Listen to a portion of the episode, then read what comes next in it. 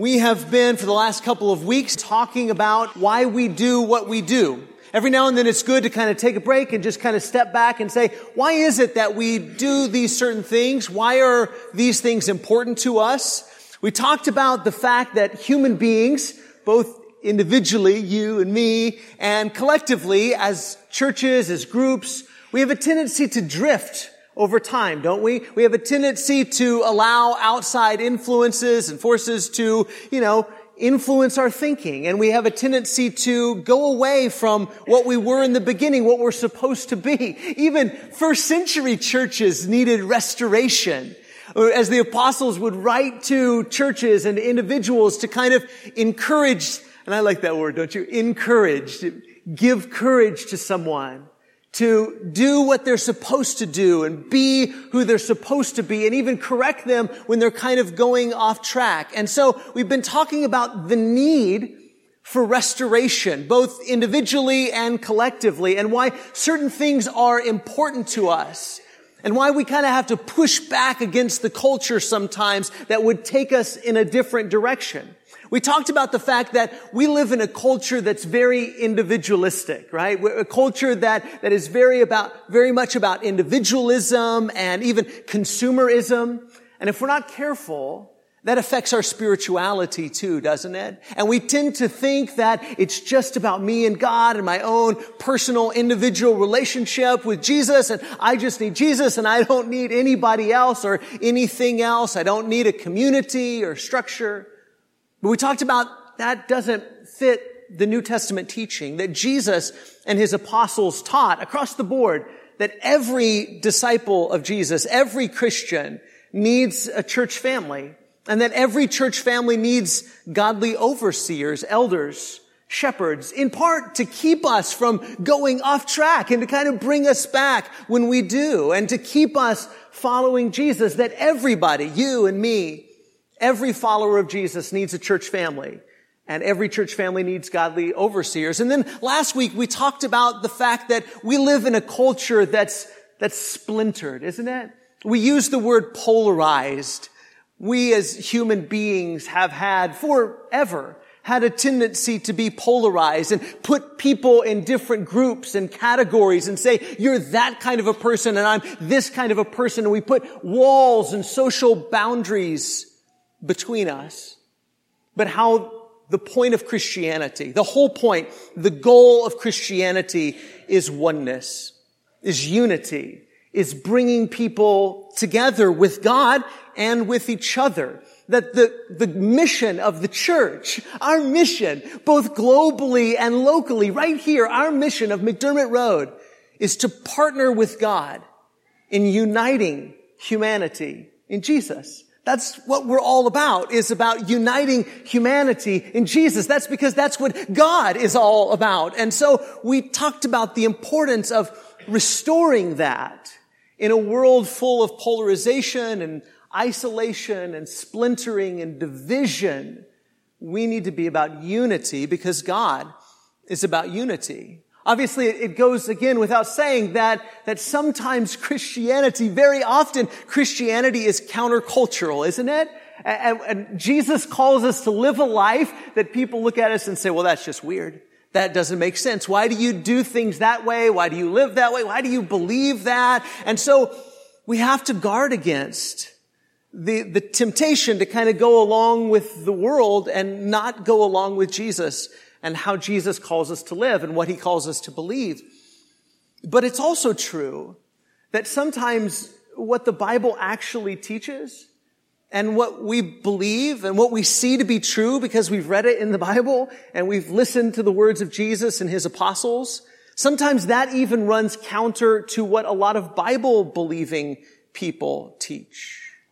And we have to examine everything that we do and what we believe and what we practice and say, does this, does this come, do I think this way and do I act this way? And do we as a church do this because this is what Jesus taught and what his apostles taught? Or we just do this because that's what my preacher taught me growing up, or that's what my parents taught me, or that's what I've always believed, or that's been my tradition. And th- this is important in a lot of different areas.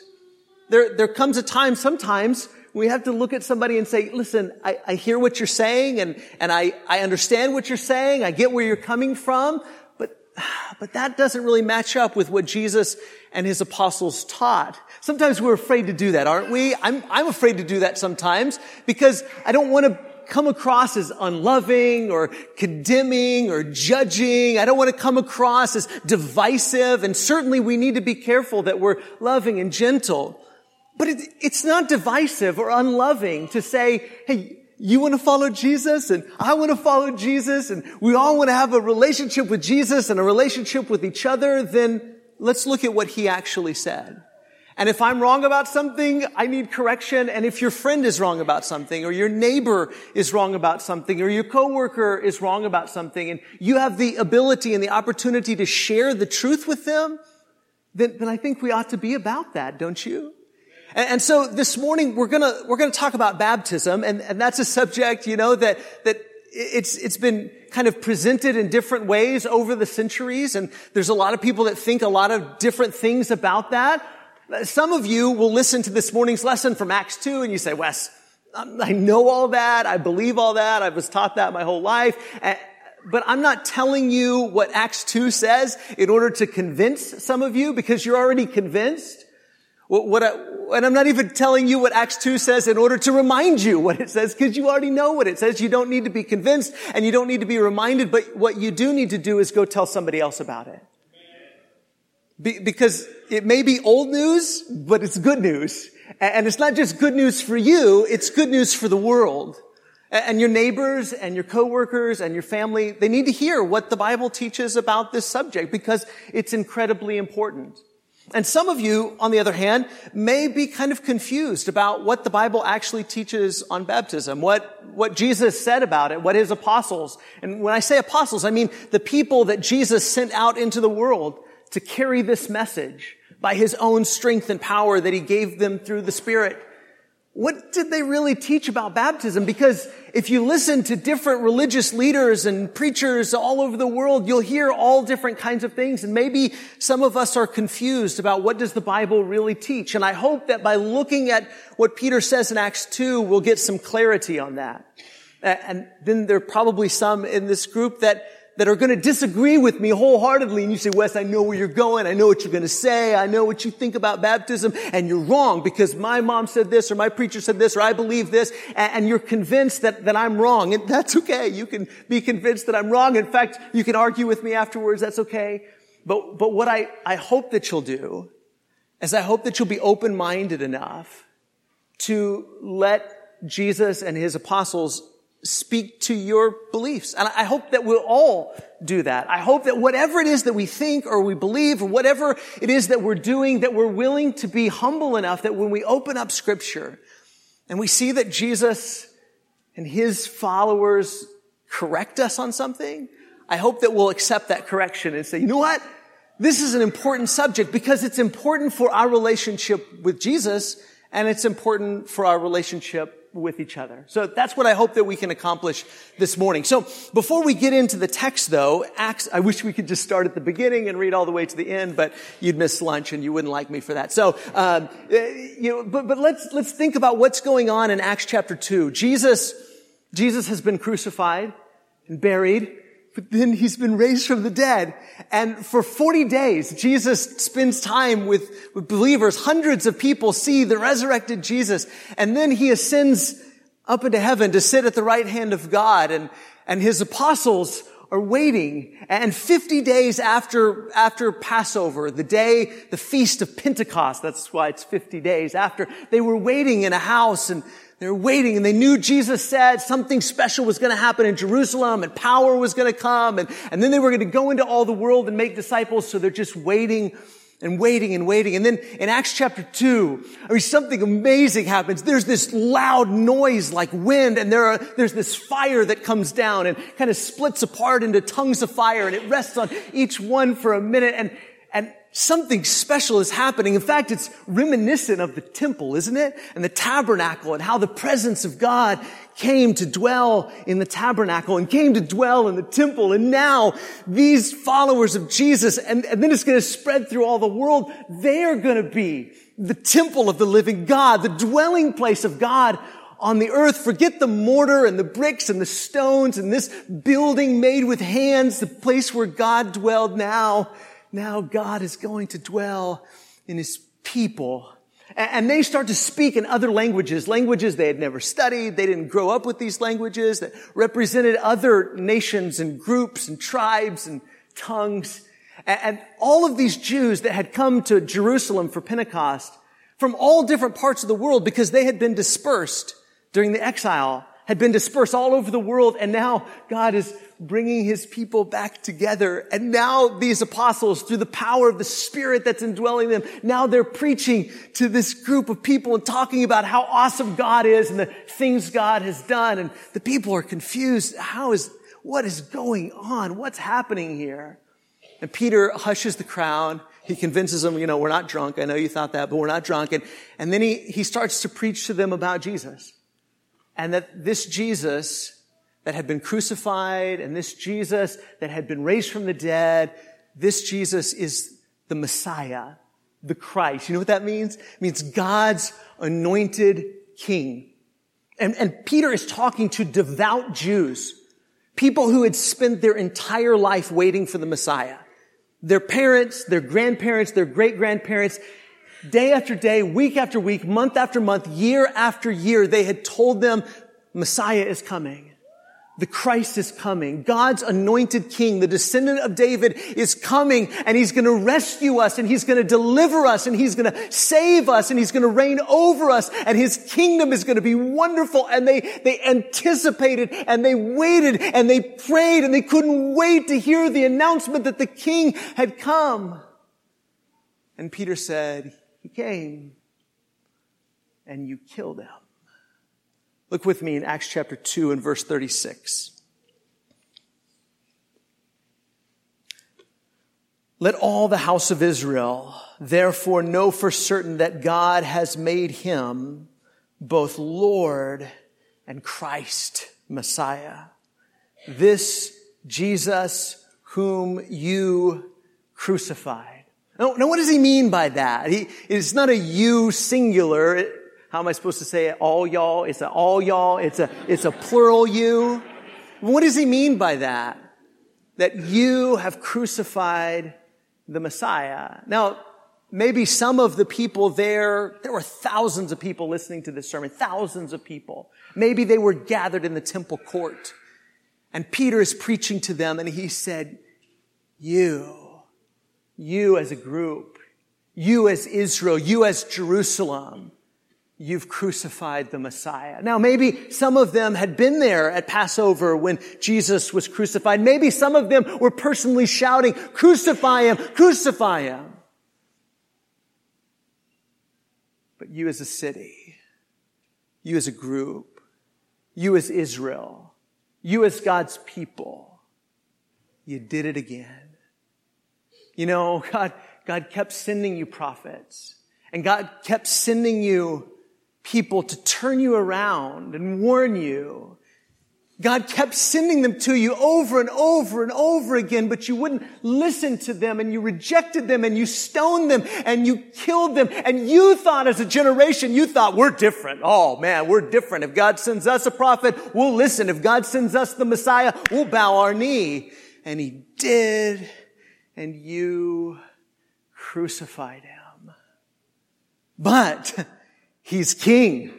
That you killing him and you turning him over to the hands of lawless men to nail him to a cross, it didn't stop God from raising him from the dead because he's alive and he reigns as both Lord and Christ. Now, I mean, that's a message that's both good and terrifying, isn't it? Good news, the Messiah has come. Good news, he reigns as king. Good news, he's the king of the universe. Bad news is, you killed him. You crucified him. Verse 37. Now when they heard this, they were cut to the heart and said to Peter and the rest of the apostles, brothers, what shall we do? Why would you ask that? What shall we do? I mean, what he just said was terrifying, isn't it? You, you crucified God's son.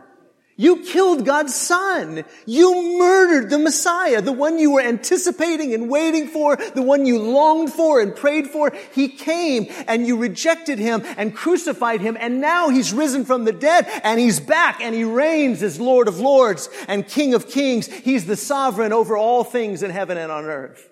That'd be terrifying, wouldn't it? You might think back and think, wow, remember what God did to Sodom and Gomorrah? A couple angels showed up in that, in those horrible towns and they tried to hmm, not do very nice things with those angels. And God sent down fire and brimstone on those cities. What's he going to do to Jerusalem when we've crucified his son? We rejected his Messiah. We nailed him to a cross. And now, and now he's in charge. I mean, you've all heard stories, haven't you? You know, if somebody uh, maybe is a boss and they've got an employee and they kind of treat that employee like dirt, you know, and they kind of abuse. Well, something happens and that employee becomes the boss. And what does that guy think? He's like, oh man, I should have treated him a whole lot better, right? The one you crucified is now the king. And they must have thought, if this is true, what hope is there for any of us? How can, how can we ever be God's people again? We crucified His Messiah. How, how could we ever be in His mercy and grace again? How could we ever be His chosen people again? We, we, we blew it. What should we do now? Now that the one we killed is in charge and reigning over heaven and earth, what do we do now? And Peter said to them, repent and be baptized, every one of you in the name of Jesus Christ. Here's the most surprising words in all the sermon. For the forgiveness of your sins and you will receive the gift of the Holy Spirit. Say, what? For the forgiveness of your sins?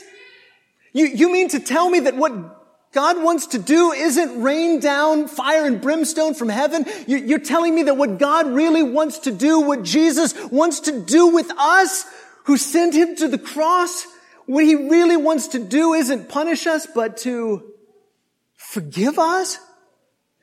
Isn't that the message of the gospel? And church, listen, if, if that's what it's all about, if that's what Peter's sermon was all about and what every letter of Paul is all about and every missionary journey is all about is that Jesus longs to forgive the city who crucified him, if he longs to forgive them and he longs to pour out his spirit on them and make them his special spirit empowered holy people, can you imagine what he wants to do with you and for you? Can you imagine if he wanted to do that for rebellious Jerusalem, what he wants to do with Dallas and what he wants to do with Plano, what he wants to do with Texas and what he wants to do with the United States and what he wants to do with the rest of the world, that he longs, he longs to forgive and pour out his spirit even on those who crucified him. I don't know that anywhere in the text, I know we say things like all the time, well, my sin crucified him. I, don't, I don't know if that's true, but sometimes we do that. We do that to make ourselves feel even more guilty. And like, God must really want to punish us. Don't you see what God really wants? It's not to say God doesn't punish. It's not to say that God won't punish those who are rebellious, but it is to say what God really wants, what He longs for, is to forgive whatever it is that you've done, wherever you've been, whoever you've been with, whatever you've said, whatever you thought, Jesus longs to forgive you and give you his spirit. There are two kinds of people in the world, just two. One, those Jesus has forgiven and those Jesus longs to forgive. That's it. And you're in one of those two categories. And here he tells these people that are waiting, what, what's, when's the, the guillotine gonna fall on us? Oh no tear our garments. How in the world are we ever going to be okay after this? What do we do now? He says it's simple what you do now. You repent. You, you stop. Stop rejecting the Messiah. Stop rejecting God. Stop kicking against the goad. Stop rebelling. And he's talking to, he's talking to pious Jews, right? I mean, he's not talking to people that are, you know, worshiping idols or anything like that, but he's, you rejected the Messiah. Stop.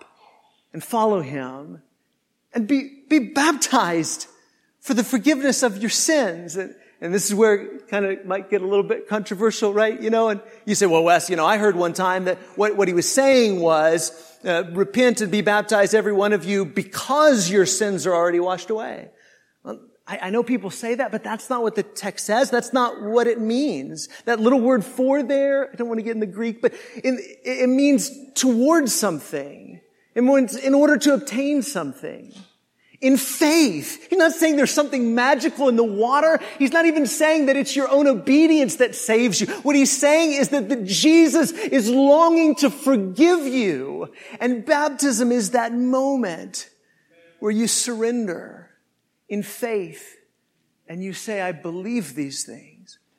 And I really believe that as wicked as I've been and the things that I've done, you want to forgive me and give me your spirit to live in me and to make me a part of your holy people. And he says, verse 39, for the promise is for you and your children and for all who are far off, everyone whom the Lord our God calls to himself. It's for your children. That's not to say children like your, your babies are going to get baptized. He's saying for the next generation and the next generation and the next generation and the next generation and the next. And that's why we have to preach this same message today that they preach then because the promises are the same. Jesus longs to forgive you. What should I do? Repent and be baptized, every one of you, in the, in the name of Jesus Christ, not in the name of John the Baptist, and not in the name of Moses, and not in the name of Abraham, but in the name of Jesus, the crucified and risen Redeemer and Savior, sacrifice, Savior and King of the world, in His name, by His authority, appealing to Him in faith, He longs to forgive you. Now, Wes, are you, are you saying somebody can't be a Christian unless they're baptized? Just read the New Testament. I, am not saying it. Jesus said in Mark 16, before he sent his apostles out, he said, whoever believes and is baptized shall be saved. Paul says in Romans chapter 6 that when you're baptized into Jesus, that that's when you're united with him and you're delivered out of darkness and sin and death and into the light. Paul says in 1 Corinthians, the reason you should be unified is because of your baptism. And he says in Colossians, he says that the reason you're, you're alive is because in your baptism, Jesus brought you to life. That's what the whole New Testament says. And when you go back even into the Old Testament, water, water was always a part of this transition moment. You, do you remember when, when Peter in 1 Peter 3 talks about Noah he says Noah lived on a different earth. Did you know that? It's kind of weird. And Noah lived in a, in a different world, a world that passed away. And that he was delivered from the old world to the new world through water. See, anytime you go from the old to the new in the Bible, there's always this transition of water. I mean, in, in the book of Exodus, when God's people were delivered out of slavery and into freedom, they had to pass through the, the water, right? That's how it always worked. When they passed out of the wilderness and into the promised land, into the land flowing with milk and honey, they crossed through the Jordan River. It was always, it was always water. And now, as the Messiah reigns and he delivers all humanity, Jew and Gentile, no matter what you've done or where you've been or who you've done it with, no matter what you did to Jesus or anybody else, I want to forgive you and give you my spirit. It shouldn't be a surprise that we pass through the water out of slavery and into freedom, out of the wilderness and into the promised land, out of the old world and into the new. You keep reading with me in Acts chapter 2 and verse 40. When many other words, he bore, with many other words, he bore witness and continued to exhort them. See, his, his sermon was long too, just so you know. Uh, with, with many other words, he bore witness and continued to exhort them, saying, Save yourselves from this crooked generation. Because not everybody in Jerusalem would believe that Jesus was the Messiah. Not everyone in Jerusalem would repent of rebelling against the Messiah. Not everyone in Jerusalem would be baptized for the forgiveness of their sins. many would continue to reject. Many would continue to persecute Jesus and his people. Many would continue to kick against the goads and Jerusalem would be sadly destroyed. The Romans would come few decades after this and tear it down brick by brick. And Jesus said that exact thing would happen. And Peter implores them, save yourself from this crooked generation. And church, that's, that's our job as well, isn't it? To go into the world and say, Jesus loves you and Jesus wants to forgive you. Repent. Be baptized, every one of you, in the name of Jesus Christ for the forgiveness of your sins, and you'll receive the gift of the Holy Spirit. And so he implores them. And it says in verse 41, those who received his word were baptized, and there were added that day about 3,000 souls. Now, I just want you to think for a second. There were thousands of people there. 3,000 people were baptized. That, that's kind of time consuming, isn't it? And I want you to think about what happens today in our world when somebody preaches a religious sermon and they talk about Jesus and Him dying. They might be asked, what, what, what shall we do? Is their answer the same as what we read in Scripture? Might they say, listen, here's what you need to do. Close your eyes and say a prayer with me. Raise your hand if you said that prayer and asked Jesus into your heart and invited Jesus into your heart. I, I appreciate the fact that there are people preaching Jesus, but we need to preach the same response that Peter preached. And, and that would have been, that would have been really easy, right? Thousands of people. It's really easy. Just tell everybody to say a prayer. That would have been easy. But, but instead they knew what needed to happen wasn't just that they needed to say a prayer because it wasn't them who needed to invite Jesus into their heart. It was Jesus who was inviting them into a better life. It's Jesus' invitation. And he was inviting them to pass through the water out of slavery and into freedom, out of sin and into forgiveness.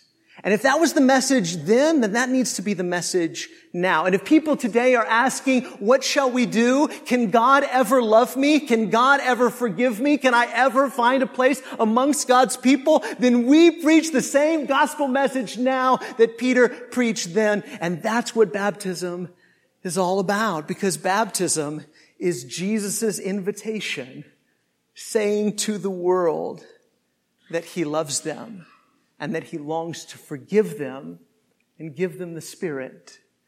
Church, your neighbors need to hear that.